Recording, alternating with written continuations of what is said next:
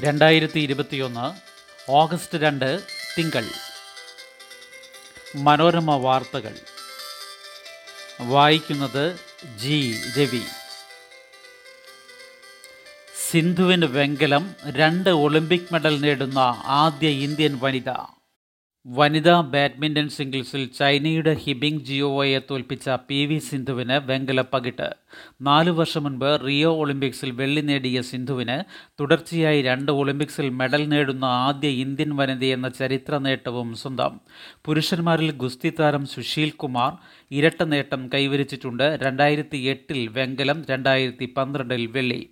Tokyo ഒളിമ്പിക്സിൽ ഇന്ത്യയുടെ രണ്ടാം മെഡലാണ് ഇത്. ഭാരദ്വാഹനത്തിൽ മീരാബായ് ചാനു വെള്ളി നേടിയിരുന്നു. ബോക്സിംഗിൽ ലവ്ലീന ബോർഗോഹൈൻ മെഡൽ ഉറപ്പിക്കുകയും ചെയ്തിരിക്കെ ഇന്ത്യൻ കായികവേദിയിൽ ഇത് വനിതാ മുന്നേറ്റം. അയൽ സംസ്ഥാന യാത്ര കഠിനം. തമിഴ്നാട്ടിൽ പോകാനും R T P C R പരിശോധന. കാസർകോട്ട് നിന്നുള്ള ബസ്സുകൾക്ക് കർണാടകയിൽ പ്രവേശനമില്ല. കർണാടകയ്ക്ക് പിന്നാലെ തമിഴ്നാടും കേരളത്തിൽ നിന്നുള്ള യാത്രക്കാർക്ക് Covid R T P C R negative certificate നിർബന്ധമാക്കി. വ്യാഴാഴ്ച മുതൽ പ്രാബല്യമെന്നാണ് തമിഴ്നാട് സർക്കാരിന്റെ ഉത്തരവിൽ പറയുന്നതെങ്കിലും കോയമ്പത്തൂർ തേനി ജില്ലകളിൽ ഇന്നു മുതൽ തന്നെ നിയന്ത്രണമുണ്ട്. കാസർഗോഡ് നിന്നുള്ള ബസ്സുകൾക്ക് ഒരാഴ്ചത്തേക്ക് പ്രവേശനം അനുവദിക്കരുതെന്ന് കർണാടകയിലെ ദക്ഷിണ കന്നഡ കലക്ടർ ഉത്തരവിട്ടു. ഇതോടെ Mangaluru Sullia Puttur എന്നിവിടങ്ങളിലേക്കുള്ള K S R T C സർവീസുകൾ സംസ്ഥാന അതിർത്തി വരെയാക്കി. ബാംഗ്ലൂരു സർവീസുകൾക്ക് തടസ്സമില്ലെങ്കിലും തിരക്ക് കുറഞ്ഞു. മംഗലൂരു സർവകലാശാലയിലെ ബിരുദ പരീക്ഷകൾ നടക്കുന്നതിനാൽ കാസർഗോഡ് അതിർത്തിയിലെ നിയന്ത്രണം വിദ്യാർത്ഥികൾക്ക് പ്രയാസമാകുമെന്ന് ആശങ്കയുണ്ട്. എഴുപത്തിരണ്ട് മണിക്കൂറിനിടെയുള്ള R T P C R സർട്ടിഫിക്കറ്റാണ് ഇരു സംസ്ഥാനങ്ങളിലേക്കും വേണ്ടത്. അതേസമയം തമിഴ്നാട്ടിലേക്ക് പോകുന്നവർ രണ്ട് ഡോസ് വാക്സിനും എടുത്ത് പതിനാല് ദിവസം കഴിഞ്ഞെങ്കിൽ വാക്സിനേഷൻ സർട്ടിഫിക്കറ്റ് കാണിച്ചാൽ മതി. എന്നാൽ കർണാടക രണ്ട് ഡോസ് എടുത്തവരെയും നെഗറ്റീവ് സർട്ടിഫിക്കറ്റ് ഇല്ലാതെ കടത്തിവിടുന്നില്ല. എല്ലാ അതിർത്തി ജില്ലകൾക്കും തമിഴ്നാട് സർക്കാർ പ്രത്യേക ജാഗ്രത നിർദ്ദേശം നൽകിയിട്ടുണ്ട്. കോയമ്പത്തൂരിൽ മാത്രം പതിമൂന്ന് ഇടങ്ങളിലാണ് പരിശോധന. വിമാനയാത്രക്കാർക്ക് നിബന്ധനകൾ ബാധകമാണ്. മധുര മീനാക്ഷി പഴനി ക്ഷേത്രങ്ങൾ ഭക്തരെ വിലക്കി. ലോക്ക്ഡൗൺ മാറ്റങ്ങൾ ബുധനാഴ്ചയോടെ. ലോക്ക്ഡൌൺ നിയന്ത്രണങ്ങളിൽ പൂർണമായും മാറ്റം വരുത്തിയുള്ള പുതിയ പരിഷ്കാരങ്ങൾ ബുധനാഴ്ച പ്രാബല്യത്തിലായേക്കും. വിദഗ്ധ സമിതി ശുപാർശകൾ ചീഫ് സെക്രട്ടറി പരിശോധിച്ച് മുഖ്യമന്ത്രിക്ക് കൈമാറും. നാളത്തെ അവലോകന യോഗത്തിൽ അന്തിമ തീരുമാനമുണ്ടാകും. കോവിഡ് സ്ഥിരീകരണ നിരക്ക് അതായത് ടി പി ആർ അടിസ്ഥാനമാക്കിയുള്ള നിയന്ത്രണങ്ങളും ഇളവുകളും ഇന്നും നാളെയും തുടരും. ബാങ്കുകളും ധനകാര്യ സ്ഥാപനങ്ങളും ഇന്ന് തുറക്കും. വീടുകളിലെ വ്യാപനത്തിന്റെ കണക്കെടുക്കണമെന്ന് കേന്ദ്ര സംഘം കോവിഡ് തീവ്ര വ്യാപന മേഖലകളിൽ പ്രതിരോധം കൂടുതൽ കർശനമാക്കണമെന്ന് കേരളത്തിൽ സന്ദർശനം നടത്തുന്ന national centre for disease control സംഘം നിർദ്ദേശിച്ചു. വീടുകൾക്കുള്ളിലെ കോവിഡ് വ്യാപനം ഗൗരവത്തോടെ കാണണം. എത്ര വീടുകളിൽ കോവിഡ് വ്യാപനമുണ്ടെന്ന കണക്ക് കൂടി ശേഖരിക്കണം.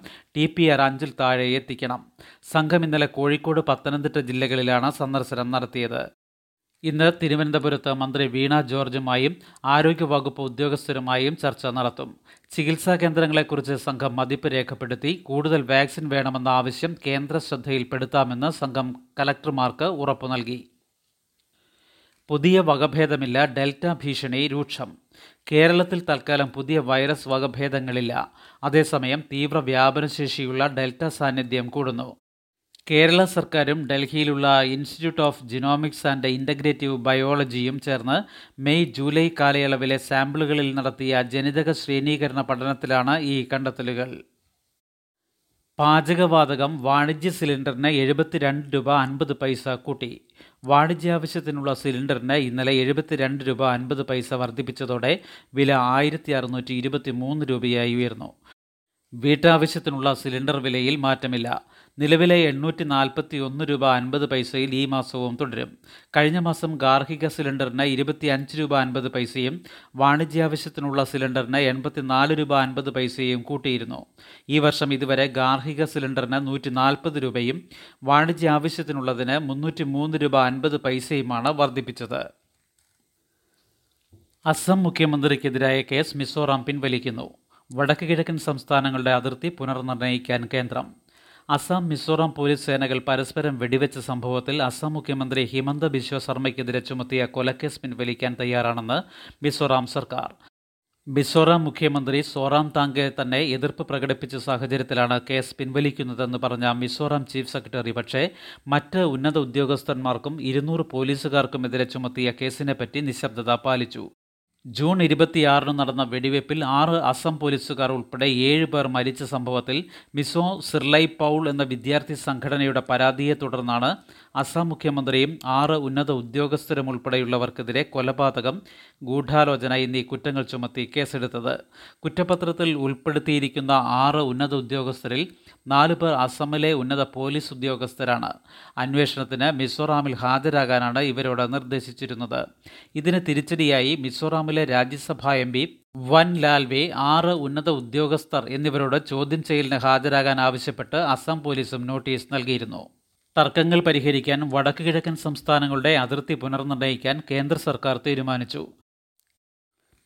ഇന്ത്യ ബംഗ്ലാദേശ് റെയിൽപാത ഉണർന്നു അൻപത്തിയാറ് വർഷത്തിനു ശേഷം.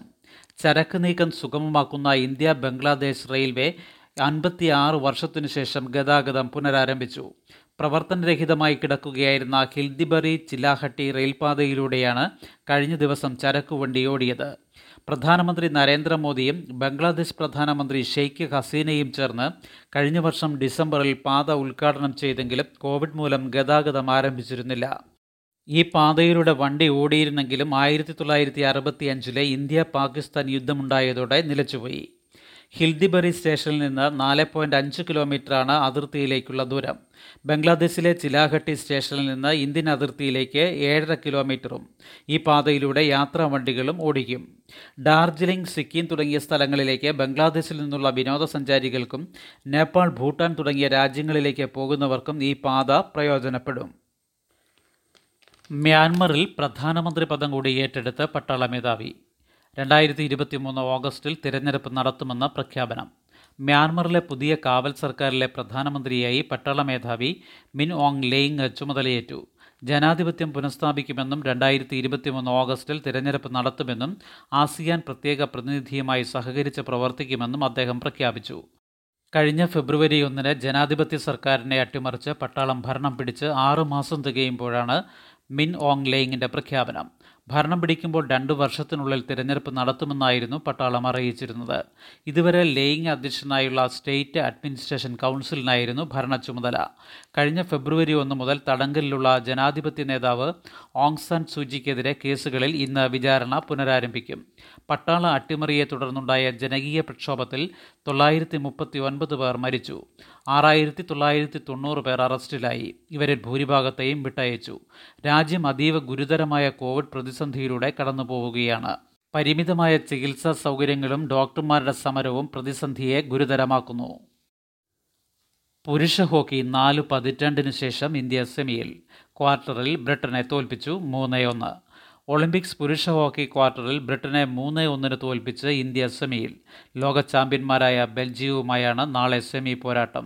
ദിൽപ്രീത് സിംഗ് ഗുർജാന്ത് സിംഗ് ഹർദീക് സിംഗ് എന്നിവരുടെ ഗോളുകളും ഗോൾ കീപ്പർ പി ആർ ശ്രീജേഷിന്റെ സേവുകളുമാണ് ഇന്ത്യയെ വിജയത്തിലെത്തിച്ചത്. ആയിരത്തി തൊള്ളായിരത്തി എഴുപത്തിരണ്ടിൽ മ്യൂണിക്കിലാണ് ഇന്ത്യ ഇതിനു മുൻപ് സെമി കളിച്ചത്. ആയിരത്തി തൊള്ളായിരത്തി എൺപതിലെ മോസ്കോ ഒളിമ്പിക്സിൽ ഇന്ത്യ സ്വർണം നേടിയിരുന്നെങ്കിലും ആറു ടീമുകൾ മാത്രം പങ്കെടുത്ത അന്ന് സെമി ഉണ്ടായിരുന്നില്ല ജേക്കബ്സ് സൂപ്പർ ഫാസ്റ്റ് ജമൈക്കൻ ഇതിഹാസം ഉസൈൻ ബോൾട്ടിന്റെ പിൻഗാമിയായി പുരുഷന്മാരുടെ നൂറ് മീറ്റർ ഓട്ടത്തിൽ ഇറ്റലിയുടെ ലാമണ്ട് മാർസൽ ജേക്കബ്സിന് സ്വർണം. ഒൻപത് പോയിന്റ് എട്ട് പൂജ്യം സെക്കൻഡോടെ യൂറോപ്യൻ റെക്കോർഡും നേടി. രണ്ടായിരത്തി പതിനാറിൽ ബോൾട്ട് സ്വർണം നേടിയ സമയത്തേക്കാൾ ഒൻപത് പോയിന്റ് എട്ട് ഒന്ന് സെക്കൻഡിന്റെ നൂറിലൊരംശം കുറവ്. ശുഭദിനം. നന്ദി.